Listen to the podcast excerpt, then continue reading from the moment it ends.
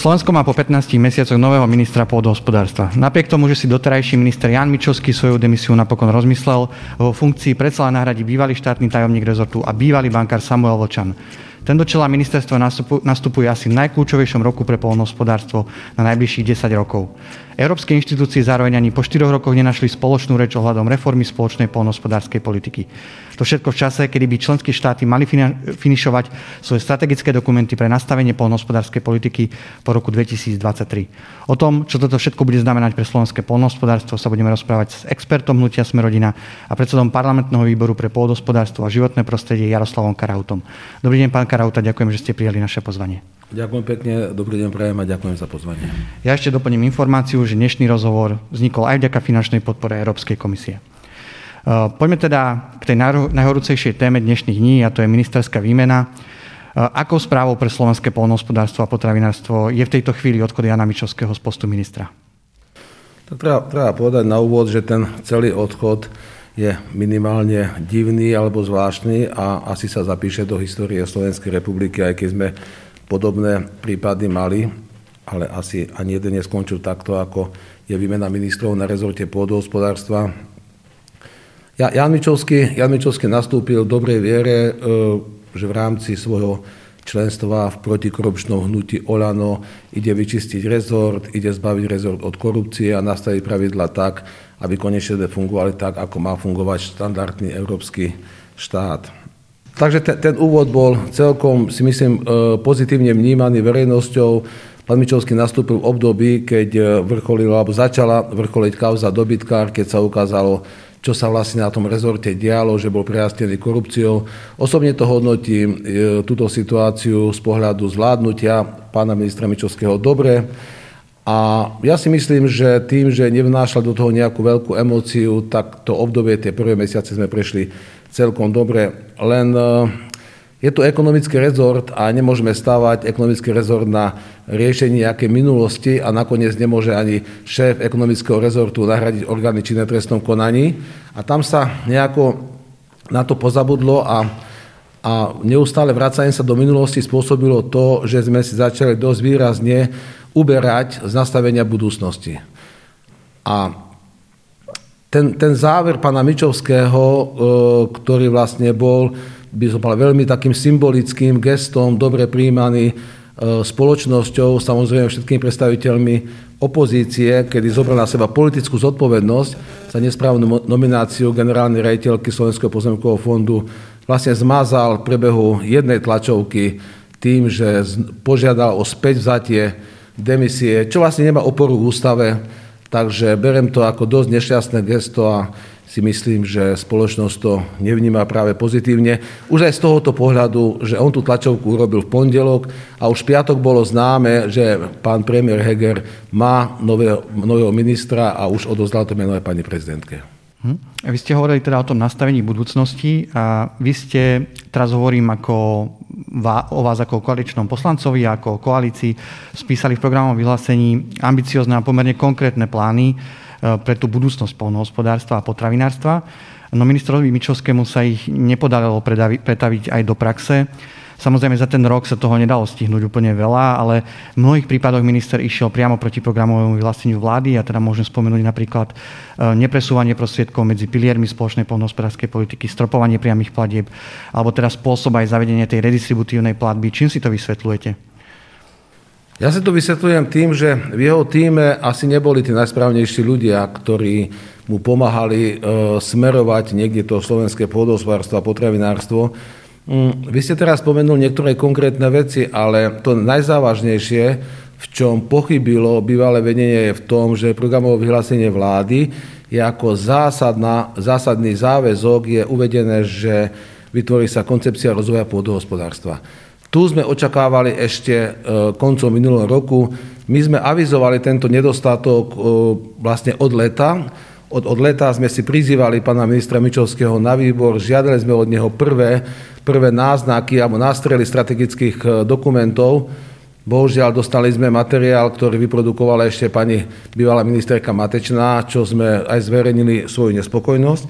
A v podstate minimálne raz za 2 mesiace sme sa o tejto téme bavili a skončilo to až tak, že že v marci sme prijali uznesenie na výboru, kde sme zaviazali ministra, že nám bude každý mesiac, myslím, že to je do 17. to vychádza, predkladať písomne, v akom stave je v akom stave sú strategické dokumenty, to znamená strategický plán a investičná stratégia, a v akom stave je riešenie dočasnej akreditácie na platobnej agentúre. Toto odovzdáva, to je pravda, dvakrát sme to dostali.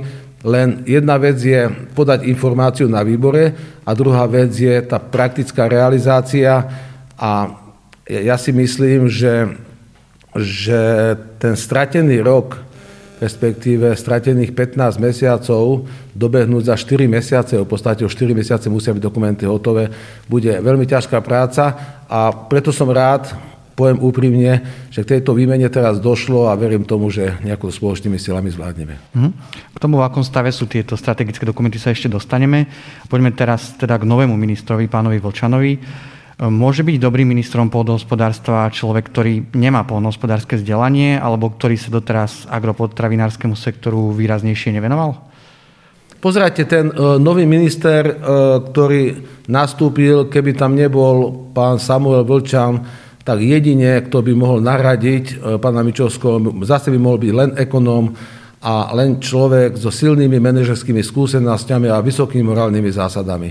Totiž, tak ako sme predtým sa bavili, tá situácia s prípravou dokumentov je vážna, jedná sa o ekonomické dokumenty, rozprávame o stovkách miliónov za 7 rokov od roku 2027 hovoríme o 6,3 miliardách eur, čiže to je obrovské číslo a tam ozaj treba človeka, ktorý má ekonomické myslenie. A čo sa týka jeho skúsenosti s pôdohospodárstvom, toto bežne počúvam aj v médiách, tak to nie je pravda, pretože pán Vlčan pracoval po ukončení trojmesačnej misie ako štátny tajomník, ako poradca pre ekonomiku poľnohospodárstva na úrade vlády, a ja som s ním bol v kontakte a viem, že všetký mal dobrý prehľad o tom, ako sa vyvíja situácia na rezorte, takže ja si myslím, že ten rok mal strašne veľa a on má veľmi dobré analytické myslenie, takže nediskvalifikuje ho jeho nepoľnohospodárske vzdelanie z toho, aby nebol dobrým ministrom. Ja sa to možno spýtam aj trošku inak, pretože ono sa to prejavovalo aj v niektorých prípadoch, v prípade pána ex-ministra Mičovského, v niektorých praktických krokoch, keď napríklad pán Mičovský hovoril o potrebe obmedziť pestovanie repky, tak poľnohospodári hovorili, že sa do toho nevyzná, že nemá skrátka to poľnohospodársky background. Preto sa pýtam, či možno tak nedostatok skúseností z tohto sektoru neovplyvňuje aj schopnosť ministra presadiť tie veci a presvedčiť o nich aj tú odbornú verejnosť, a teda konkrétne poľnohospodárov. V podstate, keď to zoberieme riešenie presne toho, čo teraz hovoríte, to znamená krajinotvorba, diverzifikácia plodín, zmena štruktúry pôdohospodárstva, môžete ju riešiť z dvoch pohľadov. Jeden je ten, že si nastavíte si nejaké ciele, a tie ciele sa dajú pri dobrých poradcoch alebo dobrom tíme riadiacich pracovníkov pretaviť cez finančné nástroje doslova do takého štádia, že tí poľnohospodári budú robiť to, čo vy chcete, alebo tým peniazmi dá sa to nastaviť. Alebo druhá možnosť, ďaleko jednoduchšia, je prebrať skúsenosti od susedných štátov. My ozaj máme 4 mesiace pred sebou. My nemáme teraz čas robiť analýzy, ktoré robili susedné štáty. Ja vám poviem príklad, pokiaľ si otvoríte stránku ministerstva pôdohospodárstva Českej republiky, tak analýzy jednotlivých intervencií alebo vertikál majú stovky strán. To je niekoľko stoviek stranových dokumentov. Každý dokument má 400-500 strán, kde sú podrobne rozanalizované jednotlivé vertikály a dopady rozhodnutí na či už ekonomiku pôdohospodárstva, sebestačnosť alebo rozvoj vidieka. My momentálne nemáme v rukách žiaden takto schválený koncepčný materiál, takže asi najrozumnejšie je to, pokiaľ človek nemá priame skúsenosti s riadením pôdohospodárstva, obklopiť sa pár ľuďmi, ktorí tomu rozumejú, a vyložene čerpať z poľnohospodárskych úspešných štátov.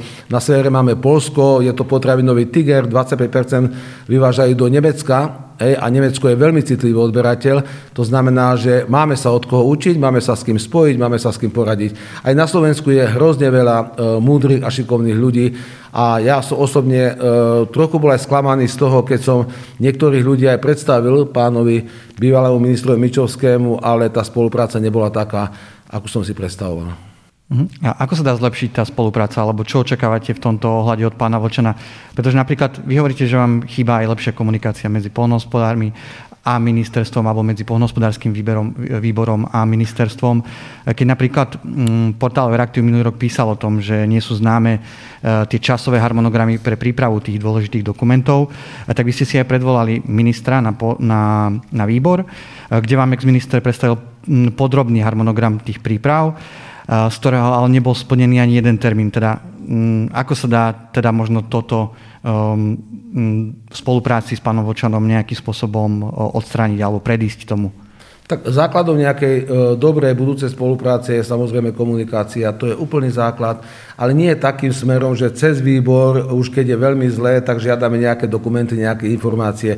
Ja som očakával, keď som vstupoval ako poslanec Národnej rady a keď som bol menovaný za predsedu výboru, že tá komunikácia bude úplne prirodzená. Máme predsa spoločný cieľ, sme z jednej koalície, takže sa budeme bežne radiť o nejakých postupoch. Pravda je však taká, že informácie, pokiaľ sme chceli dostať z ministerstva, tak tie prišli na základe nejakých uznesení. A to ja si myslím, to už je to extrémne riešenie. Môžem povedať niekoľko príkladov. Jeden príklad je ten, keď sme minulý rok žiadali strategický dokument a dostali sme dokument od pani Matečnej. Hneď sme žiadali nápravu. V podstate náprava nebola žiadna, lebo ten nový dokument nie je vypravený. Sám ste bol na výbore, keď sme dostali tú cestovnú mapu. To bola prvá varianta. Potom prišla druhá varianta cestovnej mapy. Ani jeden bod nebol splnený. A pozerajte, sme ľudia úplne prirodzene, pokiaľ neplním nejaké dohody, či už v pracovnom, alebo v osobnom vzťahu, tak s tým druhým komunikujem. Nepodarilo sa mi to, mám nejaký problém, alebo vieš mi nejako poradiť, lenže k takejto komunikácii nikdy nedošlo a ja budem úprimný. Najmenej, kam som chodil z ministerstiev, bolo práve ministerstvo pôdohospodárstva. Poďme ešte teda na chvíľku k nedávnej minulosti, konkrétne k plánu obnovy. Vy ste niekoľkokrát kritizovali to, že sa nakoniec poľnohospodárstvo toho plánu obnovy nedostalo. Ja teda prečítam vaše vyhlásenie z vášho rozhovoru pre denník Postoj. Pre mňa osobne je to veľkým sklamaním, že sa rezort pôdohospodárstva nedostal do plánu obnovy. A na druhej strane si myslím, že je to hanba. Mňa zaujíma, koho je to hanba? Je to hanba súčasnej vlády, súčasnej koalície, alebo je to hanba ex-ministra pána Mičovského? Nie je to hanba súčasnej vlády, aj keď to často sa na verejnosti takto prezentuje. Plán obnovy má nejaké pravidlá, na základe ktorých sa dajú čerpať finančné prostriedky. Jedná sa o veľkú sumu peňazí, viac ako 6 miliard. A pokiaľ vy tie pravidlá nenaplníte, tak tým pádom ani je dôvod, ani možnosť vám tie prostriedky zaplatiť.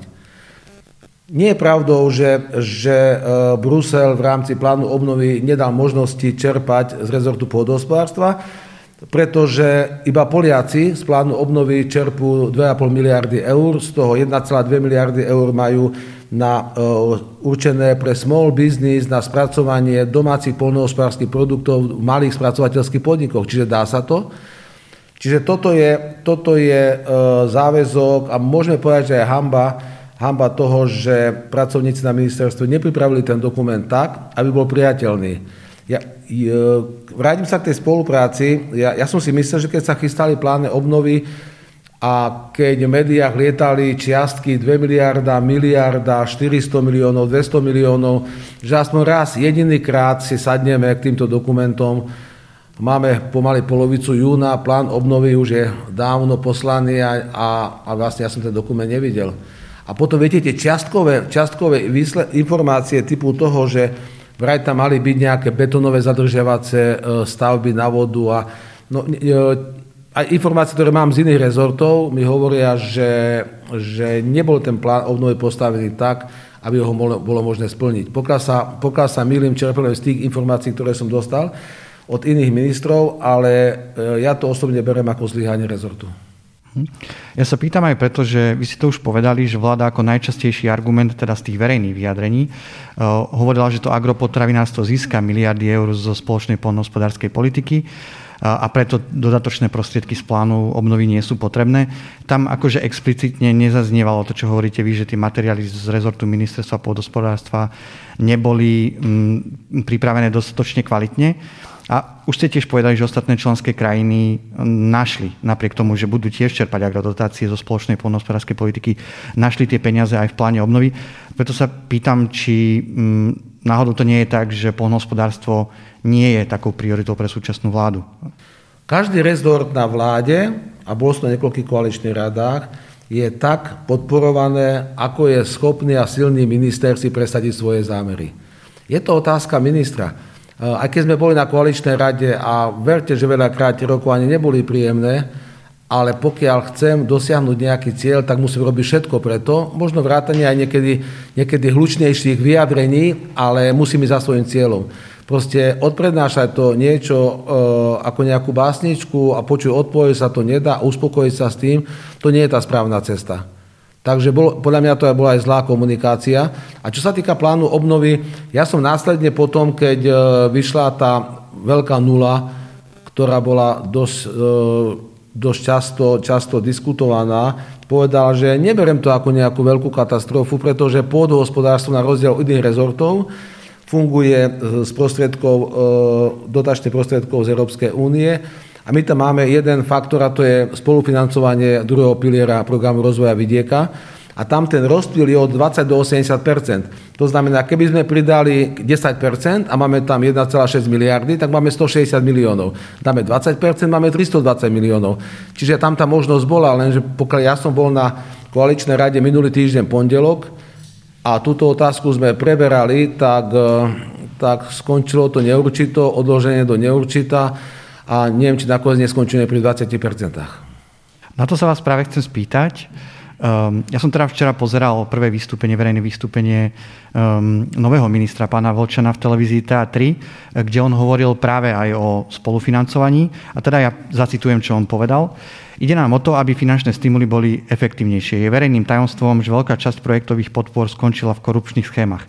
Keď sa nám podarí nastaviť transparentné pravidlá, tak aj bez dramatického navýšenia z národného rozpočtu, pretože sme po kríze, budeme schopní doručiť omnoho lepšie výsledky. Keď si pozriete predchádzajúce programové obdobie, tak na počet obyvateľov sme mali vyššiu podporu ako v Maďarsku. A nikto nemôže povedať, že sa maďarským farmárom darilo horšie ako slovenským. Z tohto vyjadrenia mne vyplýva, že naozaj k nejakému dramatickému navýšeniu spolufinancovania asi nedôjde. Videl som naživo tú reláciu, o ktorej sa pán minister Vlčan takto vyjadril. Na druhej strane, pokiaľ vieme čítať medzi riadkami, tak tu sa vlastne jedná o to. Kofinancovanie druhého piliera znamená to, že prostriedky, ktoré sa budú používať na stimuláciu alebo podporu pôdohospodárstva, pôjdu štandardnými cestami cez platobnú agentúru. Tie iné cesty, ktoré sú tam medzi riadkami spomenuté, to sú tie finančné nástroje, ktoré bohužiaľ Slovenská republika nevyužila, aj napriek tomu, že sú v podstate notifikované v Bruseli, je ich možné používať a to sú rôzne finančné nástroje. Dnes je situácia taká, že nielen slovenské, ale vôbec svetové banky majú prebytok finančných zdrojov a takisto hľadajú možnosti, ako tie peniaze umiestniť na trhu. A my sme sa už o tom bavili aj s pánom Vlčanom, ale aj s niektorými bankármi. Predtým, ja som túto otázku riešil ešte pred voľbami v roku 2019 a jeden z najefektívnejších finančných nástrojov to je bonifikácia poľnohospodárskych úverov. Dnes je možný model, kedy pri spolu garancii štátu môžeme dostať niekoľko násobok hodnoty, ktoré nehovorím, že vloží a stačí, že sa za ne zaručí štát. Keď v roku 2018 som rozprával s bankami a bol koeficient 1:3, to znamená 100 miliónov bankových záruk v rámci štátu, bude kryté 300 miliónami podnikateľských úverov z komerčných bank. Dnes je to 1:5. Dokonca v Českej republike, podľa posledných informácií, Česká republika do finančných nástrojov definitívne ide v novom programovacom období, je až 1:6. Čiže si predstavte, 100 miliónov eur vy zagarantujete alebo vložíte niekde a vy dostanete oproti tomu 600 miliónov. Tá výhoda oproti tomu, čo bolo doteraz, a to je v tej vete jasne napísané, je absolútne odstránenie korupcie. Tie peniaze idú cez banky. Banka bude tým garantom, ktorý bude garantovať ich umiestnenie tak, ako bude na základe nejakej dohody medzi štátom a bankou. Korupcia je úplne odstránená, ale čo je veľmi dôležité, my sme sa vďaka tomu nezáujmu štátu za posledné roky k poľnohospodárom a potravinárom dostali do situácie, že z tých 15-16 tisíc malých podnikateľov je možno väčšia polovica sú ako podniky v ťažkostiach. Pokiaľ pôjdete štandardnými dotačnými schémami, ten podnik nemá šancu dostať ani eurodotácie. Podnik v ťažkostiach nemá možnosť a právo sa uchádzať o európske dotácie. Kým pri týchto finančných schémach, po dohode s bankou, vy viete, postupne nalievate peniaze do nejakého projektu, vyhnete sa verejným obstarávaniam, všelijakým tým procesným úkonom, vrátane kontroly z finančných správ a tak ďalej. Vo výsledku vás tá stavba nemusí byť drahšie, ste slobodnejší človek a aj podnik v ťažkostiach môže si vďaka tomu postaviť zaujímavú investíciu. To je jedna vec. Druhá vec, je možnosť cez tie finančné nástroje poskytovať úvery až do 15 rokov. Teraz si zoberte, keď zoberete 100 000 eur na 15 rokov, no to je leasing na jedno auto a nie moc drahé. Do toho, keď štát vstúpi aktívne formou bonifikácie a tú bonifikáciu dáte v 5. a 10. roku, tak vy nepriamo dotlačíte toho poľnohospodára, aby rozmýšľal 10 rokov dopredu. Potom musí vedieť, že ten úver musí splatiť. Ale vo výsledku, keď to zrátate celkové obstarávacie náklady na ten projekt, tak ja, čo mám skúsenosti z Poľska, mám tam najväčšie skúsenosti, tak každý mi povedal, že ten zámer nakoniec vôbec nevyšiel drahšie, keď dostal 50% dotácie. Lebo si ho veľa prípadov pomohol sám vlastnými silami, ináč sa hodnotia vstupy, ktoré si robíte sám, alebo keď musíte cez nejaké výberové konania, verejné obstarávania a tak ďalej. A tie finančné nástroje by mali byť nejakým spôsobom kryté z poľnohospodárskych eurofondov? Nie, tie finančné nástroje si kryje štát. Jedna z ciest, napríklad Slovenská záručná rozvoja banka, ona dnes disponuje podľa mojich informácií úverovými prostriedkami niekde o výške 300 miliónov alebo 360 miliónov eur. To je strašne málo, keď si zoberieme, že ostatné komerčné banky naliali do pôdohospodárstva a potravinárstva 1 miliardu. My keď sme cestou Slovenskej záručnej rozvoje banky garantovali ostatným bankám 100 miliónov, tak tie ostatné banky sa nám poskladajú na tých 600 miliónov. 500-600 miliónov určite. Čiže by to nemalo byť ako súčasť strategického plánu, ako jedno z opatrení. Je to jedno z opatrení, je tam potrebné robiť ex ante analýzu, tá už nebude niečo trvať, predpokladám, že pol roka, ale spustenie týchto finančných nástrojov, pokiaľ to začneme hneď teraz, mesiaci jún, júl, tak ja si myslím, že od 1. by sa to mohlo spustiť. A bude to podstatné navýšenie zdrojov. Ja keď som rátal v 2017 roku, 2018, a vtedy tá úroková sadzba mohla byť niekde na úrovni 3,2%, pri 1 miliarde by to stálo štát 16 miliónov ročne. A teda ešte posledná otázka k tomu spolufinancovaniu. Vy ste hovorili, že ste sa o tom rozprávali aj na koaličnej rade. Už ste niečo naznačili, ale teda malo by to byť číslo, keď sa na to realisticky pozriete, číslo bližšie k tomu, čo požadoval pán minister Mičovský, tých 40%, alebo k tej dnešnej miere spolufinancovania programu rozvoja vidieka, ktorá je niekde na 25%. Minimálna čiastka podľa novej smernice je 20%. Samozrejme, ekonomia určite budú chcieť, aby to bolo čo najbližšie k 20%.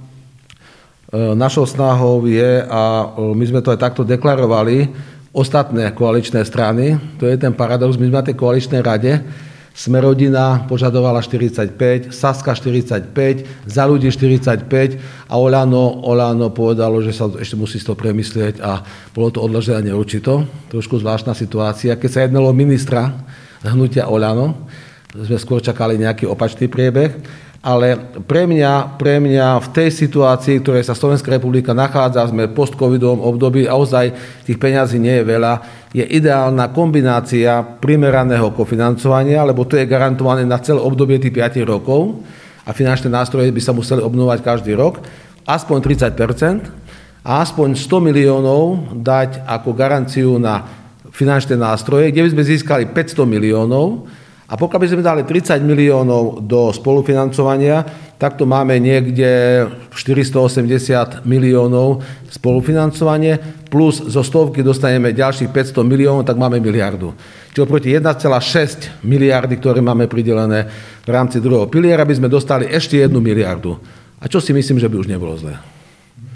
Teda ešte predsa len jednu otázku k tomu. Vy ste hovorili teda, že o tých 30%, Keď sa pozrieme na okolité krajiny, v Maďarsku sa hovorí o 80%, keď ešte do toho započítame, že niektoré krajiny, alebo teda poľnohospodársky sektor a potravinársky sektor získa podporu aj z plánu obnovy, nie je to veľké riziko alebo pre slovenských poľnohospodárov a pre ich konkurenciu? Z tohto pohľadu je to riziko a na druhej strane, pokiaľ ja mám informácie, tak Maďarsko neuvažuje s finančnými nástrojmi a pokiaľ mám dobré informácie z Českej republiky, tak Česká republika uvažuje ísť na spodnú hranu 20% a použiť finančné nástroje. Oni tam chcú do toho vložiť 200 miliónov krát 5, to znamená krát 6, čiže 1,2 miliardy ďalších do toho vložia cez finančné nástroje. Takže ideme, ja by som išiel tou cestou, ako ide Česká republika, čiže nezaťažovať štátny rozpočet, pretože tá záruka tých 100 miliónov, to nie je to, že tie peniaze vyložíte, to tam stojí niekde v oblasti záväzkov, hej, a ten úver, tie peniaze vráti ten poľnohospodár. Na druhej strane s Poľskom sa budeme ťažko porovnávať, vieme, že Poliaci za tých 15 rokov to dotiahli niekde úplne inde, hlavne za posledných 15 rokov a oni hlavne majú tie 2,5 miliardy z plánu obnovy, takže poľské poľnohospodárstvo má na najbližšie programovacie obdobie takmer 25 miliard eur. To sú iné peniaze. Dobre, poďme na ďalšiu tému. Európske inštitúcie sa napriek prísľubom na konci mája opäť nedohodli na podobe reformy spoločnej poľnohospodárskej politiky. Nepomohol ani tzv. Jumbo trialóg, teda maratón rokovaní európskych inštitúcií. Nebudem sa vás na to pýtať, čo si o tom myslíte, pretože asi tá kritika je v tomto prípade oprávnená, tie rokovania trvajú už 4 roky. Skôr ma zaujíma, že čo by sa podľa vás oproti dnešku na tých agrodotačných pravidlách malo zmeniť? No, ja som osobne sklamaný 25. a 6. mája, myslím, že bol ten super triálog, všetci sme očakávali, že portugalské predsedníctvo to dotiahne do konca, že konečne budeme mať nejaké pravidlá. Podľa posledných informácií ten nový super trialóg bude, myslím, že 12. alebo 14. júna by mal byť, čiže za niekoľko dní. A ten problém je viac menej politický, to nie je hospodársky alebo ekonomický problém, pretože ten balík, celkový balík peňazí, ten bol schválený.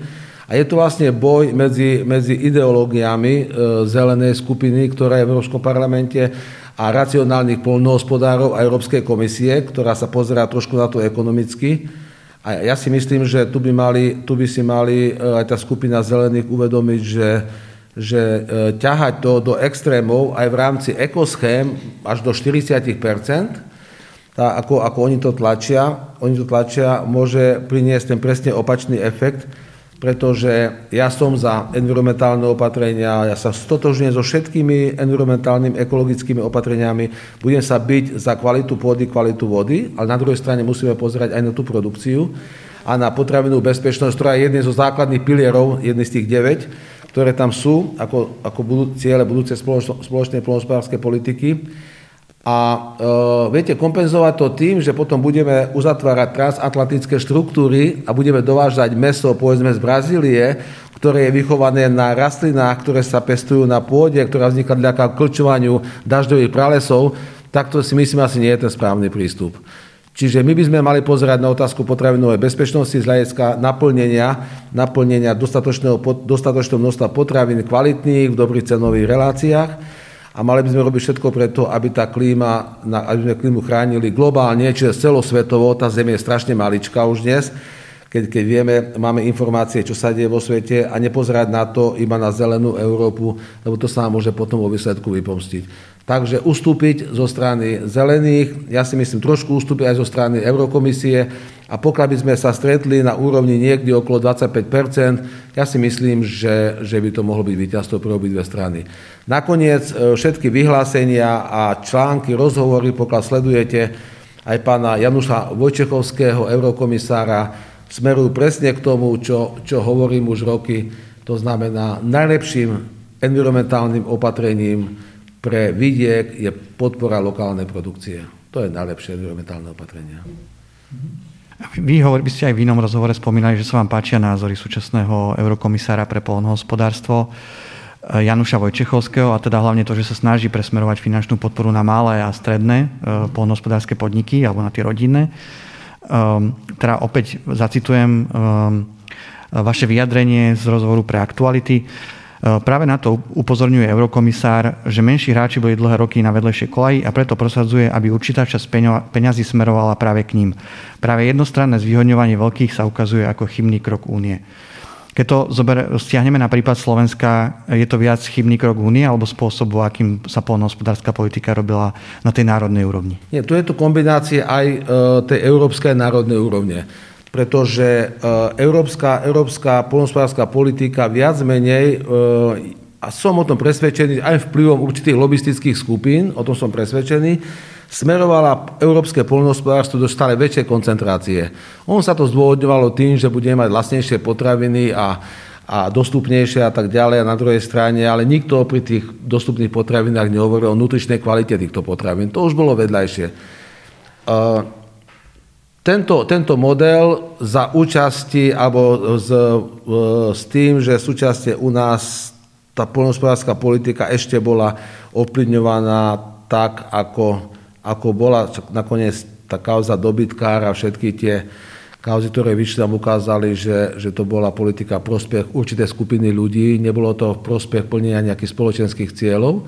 Spôsobila to, že my sme sa dostali do polohy, že ozaj máme len veľké podniky, ktoré sú ekonomické úspešné a máme 16 000 malých podnikov, ktoré ledva prežívajú. Potvrdením toho, že krok podpory zvýšenej koncentrácie je napríklad vyhlásenie pred niekoľkých rokov aj Svetovej banky, kde priznala Svetová banka, že to bola chyba podporovať zvýšenú koncentráciu poľnohospodárskej produkcie a hlavne živočíšnej výroby. A teraz to ideme riešiť, ideme to teraz riešiť tak a robí sa z toho krásny mediálny priestor, že ideme dávať peniaze do zelenej ekonomiky, ideme robiť opatrenia na sekvestráciu uhlíka, zadržiavanie vody v prírode. Veď my vlastne ideme podporovať, sanovať to, čo sme vedomé pred niekoľkými rokmi zničili. Ale je to potrebné, nie? Keď sa pozrieme na to, ako vyzerá. Je to potrebné, lebo sme to zničili. V oblastiach, kde funguje lokálna produkcia potravín, kde fungujú rodinné podniky, tak neviem si predstaviť rodinný podnik, ktorý by vedome ničil svoju pôdu, pretože on si je vedomý toho, že to deti budú ďalej pokračovať. Podpora veľkovýroby, jednostranné veľkovýroby s veľkou koncentráciou. Však pozerajte, máme 100 hektárové lány, kde sa nepozerá, či to je stredne erózne pásmo alebo silné erózne pásmo. Hlavná je rozloha, plocha, množstvo chemických prostriedkov, množstvo umelých hnojív, produkcia organických hnojív v podstate už je pomaly na bode nula, respektíve strašne nízka. A do toho prišli bioplinky, kde sa tá hnojovica ešte tam likviduje. Hej. My sme v podstate, nás sa stali takí barbari vo vzťahu k tej organickej produkcii a to všetko sa musí zmeniť. A to sa zmení iba takto, že si rozdielime produkciu na dve časti. Potrebujeme mať potravinovú bezpečnosť v oblasti zabezpečenia základných potravín. To kľudne nech je zabezpečené tou veľkou výrobou. Ten človek, ktorý žije tu v Petržalke, chce mať pekne zabalené meso, ten asi v nejakom iglite nebude to kupovať. A na druhej strane dajme priestor aspoň 40% malým, stredným a rodinným podnikom, ktorí budú plniť nielen tú produkčnú úlohu, lebo tá je samozrejme dôležitá, ale budú plniť aj tú sociálnu, ekonomickú, ale klimatickú a environmentálnu funkciu. Pokiaľ to neurobíme, tak zase budeme sa baviť v rozhovoroch o tom, ako je pekné Rakúsko a prečo náš vidiek nie je taký. No toto je ten dopad. Toto Rakúsko nebolo nejakým umelcom namalované. To vytvorili tí rodiny, farmári, tí, ktorí si ctia tradície. A to, že sa pomaly tá malovýroba mení na veľkovýrobu, je dopad zlých nastavení únie. Preto ja s pánom Vojčechovským absolútne súhlasím a budem ho podporovať tom a verím tomu, že sa mi konečne s ním podarí stretnúť, pretože kvôli covidu mi padli dve dohodnuté stretnutia a vyjadrujú podporu v tom, že to je jediná cesta. Toto je tá cesta environmentálnej, ekologickej a klimatickej stability Európy. Podpora lokálnej produkcie. Ja som tú otázku položil tak, že či to teda není skôr vinou toho, ako sa robí poľnohospodárska politika na Slovensku, lebo však Európska únia ponúka nejaké nástroje na podporu alebo na presun tých finančných prostriedkov od tých väčších fariem smerom k malým, či už je to redistributívna platba, stropovanie, ale Slovensko ich nevyužívalo. Zaujíma ma teda, že či by sa toto malo zmeniť a či by sa podľa vás väčšia časť toho finančného balíku mala obrať tým väčším poľnohospodárskym podnikom v prospech tých malých. Toto, čo teraz hovoríte, je presne to, čo sme sa bali na úvode, že doterajšie vedenie rezortu pôdohospodárstva nedodržia programové vyhlásenie vlády. Tamto je napísané, zabezpečíme cestou stropovania, redistribúcie, zabezpečíme podporu lokálnej produkcie potravín a tak ďalej a tak ďalej. My ako rezort pôdohospodárstva pripravujeme dokumenty, kde sa neuvažuje so stropovaním, čo som veľmi prekvapený, pretože to je veľmi efektívny nástroj, kedy veľkým to neublíži, reálne to neublíži, pretože bavíme sa o nejakej sume 16 miliónov v priebehu 7 rokov, ktoré by sme získali stropovaním nad 100 000.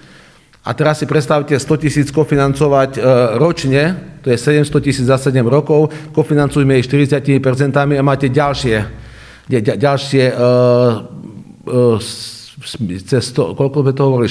miliónov, 120 miliónov. Takže to je prvá vec. Otázka redistribúcie určite áno, ale nie tak, ako bola robená začiatkom tohoto roku, kedy sa zase v rozpore s programom vyhlásenia vlády sa presunuli prostriedky z druhého piliera do prvého piliera. Zdroje na redistribúciu majú byť zo stropovania a respektíve poníženia platby tým veľkým. Zase porušenie programu vyhlásenia vlády. Takže ministerstvo má v rukách nástroje a jednoznačne finančnými nástrojmi dá sa to vyriešiť. A stropovanie a redistribúcia je ten základný a najjednoduchší a najúčinnejší nástroj, ako podporiť malých poľnohospodárov. To znamená, dať im peniaze s tým, že zoberiem od tých veľkých a dám ich malým. Ale na princípe toho, že veľkým neublížim a malým pomôžem. Ešte by ma zaujímalo teda tá otázka tých ekoschém, o ktorej sa teraz rokuje. Je to jedna z takých tých kľúčových tém v tých rokovaniach na úrovni Európskej únie. Vy ste hovorili teda, že tá požiadavka europoslancov je podľa vás nerealistická, alebo že je teda prehnaná.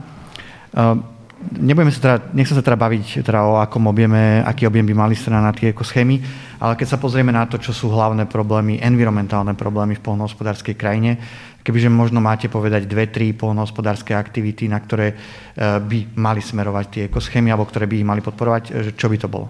V prvom rade určite je to sekvestrácia, zadržiavanie uhlíka v pôde.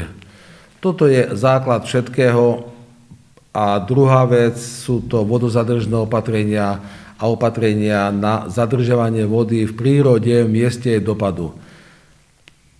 Jednoduché zdôvodnenie, základom života na Zemi, prečo aj my teraz tu sedíme a sa rozprávame, je vzorec, ktorý sa nazýva fotosyntéza. A je to syntéza CO2 a vody. Pokiaľ tie dve veci nebudeme mať pohromade a nebude slnečná energia, tak vlastne končí život na Zemi. Čiže uhlík, sekvestrácia uhlíka v pôde. Nemôžeme mať menej ako 2,5%, po 2% uhlíka v pôde. A nemôžeme teraz robiť opatrenia len preto, lebo že je vyššie obsah CO2 v atmosfére. Veď predsa základným regulátorom úrovne alebo hladiny CO2 je fotosyntéza.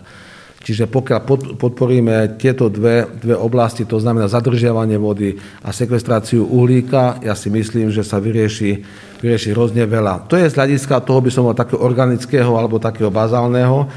A čo sa týka ostatných, určite súhlasím s tým, že znižovanie ďalších vecí, ktoré vážne ohrozujú nielen zdravie zvierat, ale aj zdravie ľudí, a to sú antibiotika. Ja som zásadne za to, aby sa nie o 50, ešte o viac percent znižil obsah antibiotík. A tie dopady, ktoré riešia antibiotika, nerieši welfare, nerieši kvalita krmiv, starostlivosť o zvieratá, ale určite nie antibiotika. Antibiotická rezistencia je niečo, čo v roku 2050 podľa prognóz priniesie ďaleko viac nešťastia ako dnešná rakovina.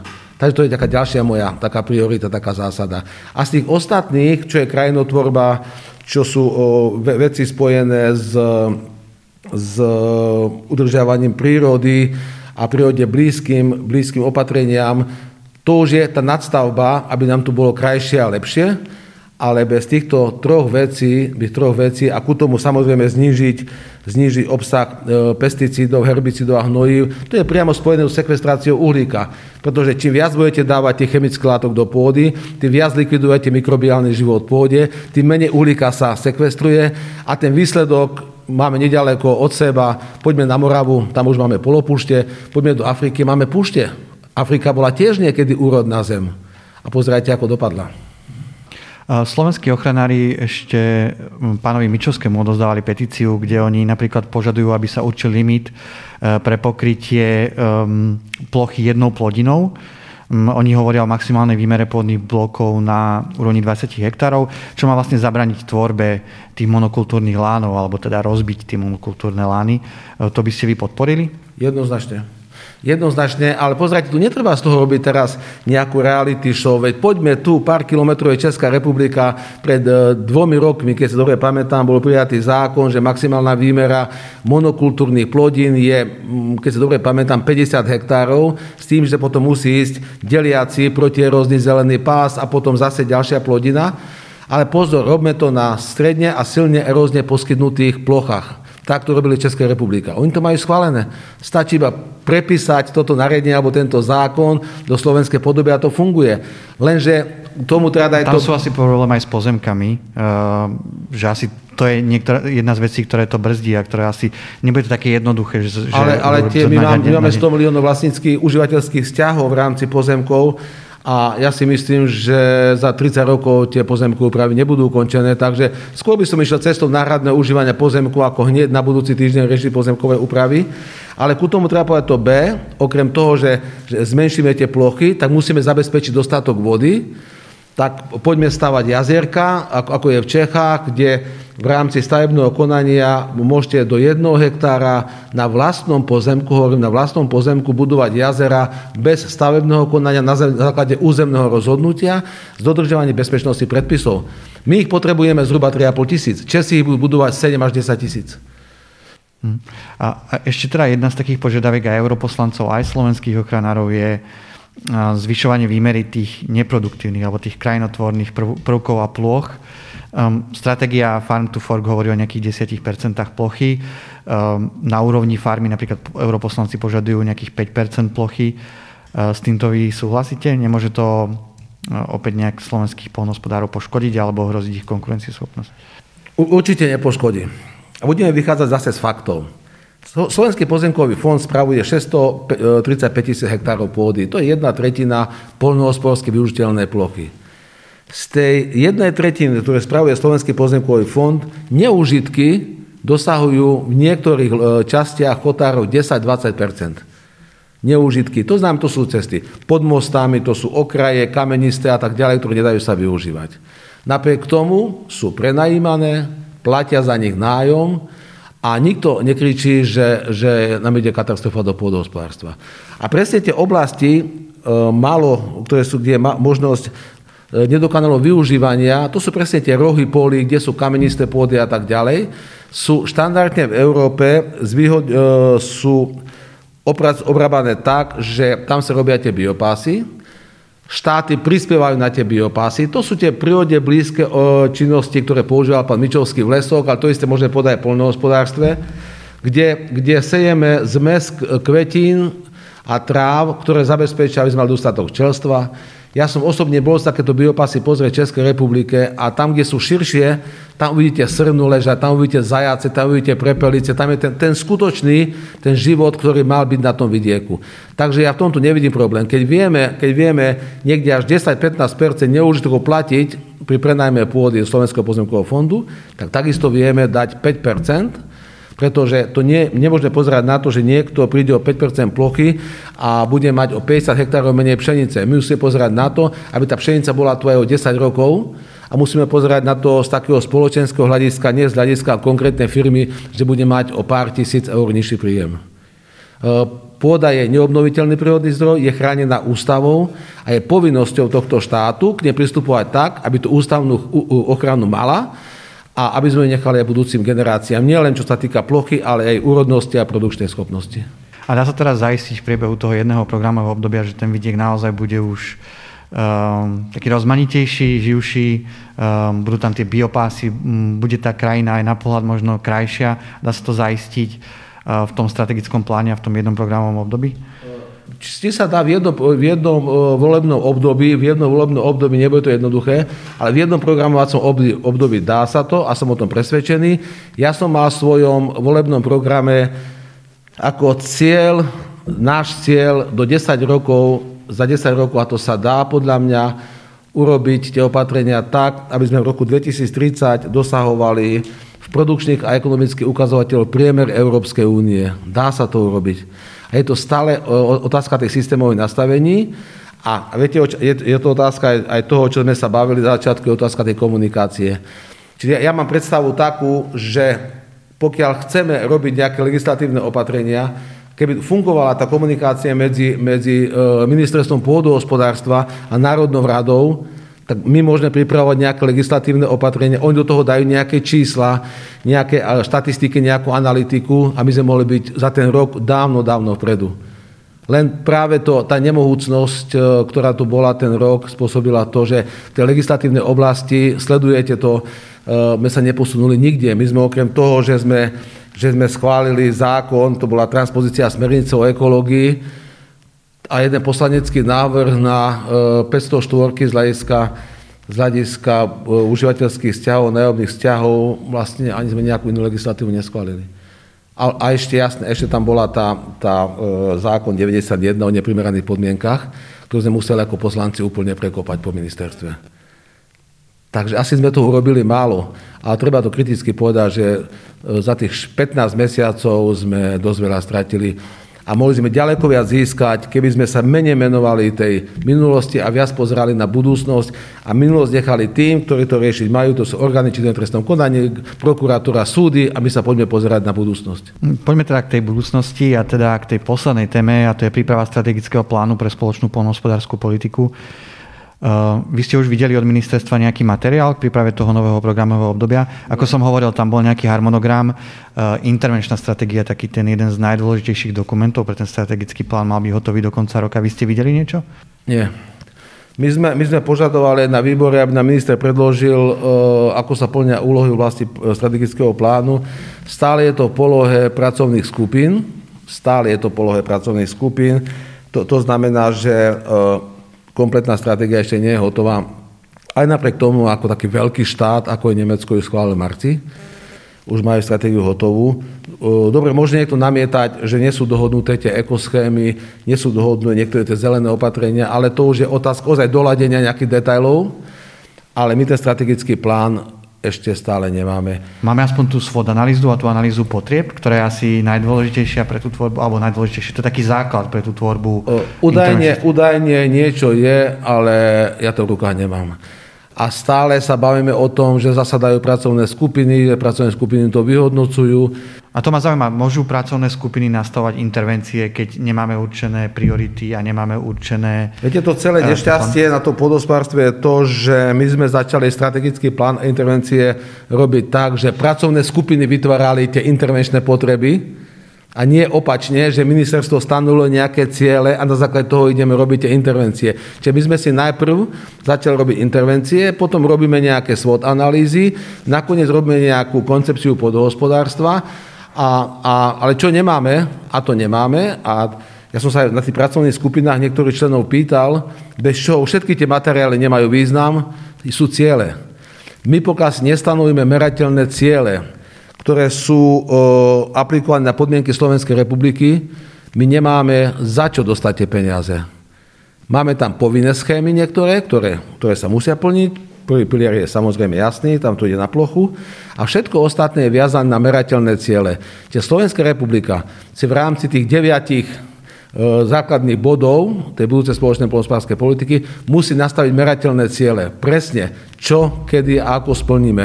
My a za ten rok sa teda tie ciele nenastavili? Nemáme ich. Ja som aj v okolnosti aj dnes pred touto reláciou som ešte volal nejakým známym, ale im povedali, že ja som ešte nevidel. Nemáme ich. A mňa teraz zaujíma, vy ste v jednej z predošlých odpovedí povedali, že my nemáme čas na analýzy ako ostatné členské štáty. Bo sme ho stratili. No a akú kvalitu môžu mať tie kľúčové dokumenty, či už strategický plán alebo tá dlhodobá koncepcia, keď si nemôžeme dovoliť k tomu ani urobiť takú analýzu ako ostatné členské štáty? No, nebudem mať tu, po akej som ja túžil pred niekoľkými rokmi, keď som mal možno naivnú predstavu o tom, ako funguje štát, pokiaľ som do toho neprišiel reálne, ako to ide a koľko kompromisov je potrebných, ale z druhej strany viete, vytvoriť analýzu, napríklad, ja čo mám informácie, tak koncepcia pôdohospodárstva sa nejaká pripravuje, ešte nie je schválená a ja budem trvať na tom, aby to schválila vláda, tam sa jedná o obrovské miliardy do roku 2035 a tá bola robená na základe nejakých čiastkových výsledkov možno 1-2 mesiace. No toto sa nedá takto robiť. V podstate my sme bohužiaľ, a to treba otvorene povedať, bez toho, aby sa niekto urážal, stratili rok z hľadiska budúcnosti a ten rok nám bude strašne chýbať. Preto opakujem, čo som povedal predtým, jediná šanca, ako to dať dohromady, lebo máme ozaj 4 mesiace, je dobrý manažér a ekonóm s dobrým analytickým myslením, s poznaním procesov, ekonomických procesov v pôdohospodárstve, tam veľa šancí nemáme. A my si musíme uvedomiť, že náš deadline je 15. októbra, pretože máme medzirezortné pripomienkové konanie, potom máme zapracovanie zásadných pripomienok, potom je to schválenie vládou a 23. decembra sú Vianoce. Medzi tým sú letné prázdniny, takže to leto bude z hľadiska prípravy budúcej poľnohospodárskej politiky veľmi horúce. Keby ste teda boli vy ministrom, boli by ste na mieste pána Vlčana, z pohľadu teda prípravy týchto strategických dokumentov, čo by ste urobili teraz ako prvé? Teraz ako prvé? No prvé, čo by som urobil, tak určite by som najbližší týždeň sa venoval stanoveniu cieľov. Bez toho sa neviem pohnúť ďalej. A na tie ciele by som nastavil potom intervencie a potom by som sa pustil do strategického plánu. Ale tie ciele, to je základ všetko, to je základ základov. Vy nemôžete ísť podnikať v stavebníctve a začať stavať domy, keď nemáte projekt. My ten projekt nemáme. Takže určite by som dnes, keby som nastúpil do funkcie ako pán Vlčan, tak koncom budúceho týždňa by som mal 10-20 stranový materiál, lebo viac toho nestihnete, kde boli jasne stanovené priority a ciele na najbližšie programovacie obdobie. A asi by ma ľudia nemali radi, pretože asi by to nebolo o 8 hodinách denne a o 5-dňovom pracovnom týždni. A teda posledná otázka. Veríte, že to ministerstvo stihne? Všetky tie termíny, ktoré musí splniť tie termíny zo strany Európskej únie? Pokiaľ pán minister Vlčan správne naštartuje rezort, lebo viete sám, že ten rezort spí, viete o tom, správne naštartuje rezort, spustí nejaký oživovací mechanizmus, že ľudia sa zobudia a vleje do nich obrovskú dávku optimizmu a chuti do života a bude tvrdý, nekompromisný manažér bez nejakých emotívnych nejakých pocitov, proste s cieľom dosiahnuť to, čo dosiahnuť chceme, to znamená kvalitné materiály pre budúcu spoločnú poľnohospodárskú politiku, tak s odrenými ušami, ale ešte snáď sa to stihnúť dá. Hovorím, že ešte, pretože keby sa to posunulo o ďalší mesiac, tak asi by to bolo pozde. A netreba zabúdať ešte na jednu vec, že ešte stále nemáme doriešenú platobnú agentúru. Čiže pokiaľ sa nedorieši platobná agentúra, tak je možné, že dva roky nebudú žiadne podpory a toto budeme mať jednoduchšie, hej? Že peniaze nebudú nám plynúť žiadne.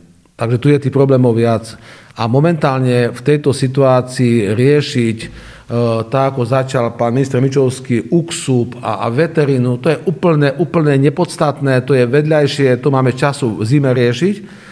Teraz je podstatné sa sústrediť na tie strategické dokumenty, na stanovenie cieľov, pretože ozaj, keď nebudeme mať ciele, my nebudeme čo mať žiadať od toho Bruselu, aby nám zaplatili. Tam musia byť merateľné ciele, konkrétne merateľné ciele, tam nemôže byť to, ako bolo predtým, že dajte 100 miliónov na to, 50 miliónov na to. Tak to nefunguje a chvála Bohu, že to je tak.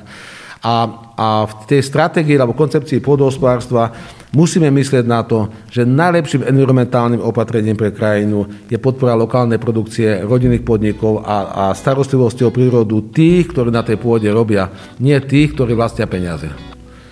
Pán Karauta, ďakujem veľmi pekne za rozhovor. Ja ďakujem veľmi pekne a všetkým pekný deň. Ďakujem pekne aj vám.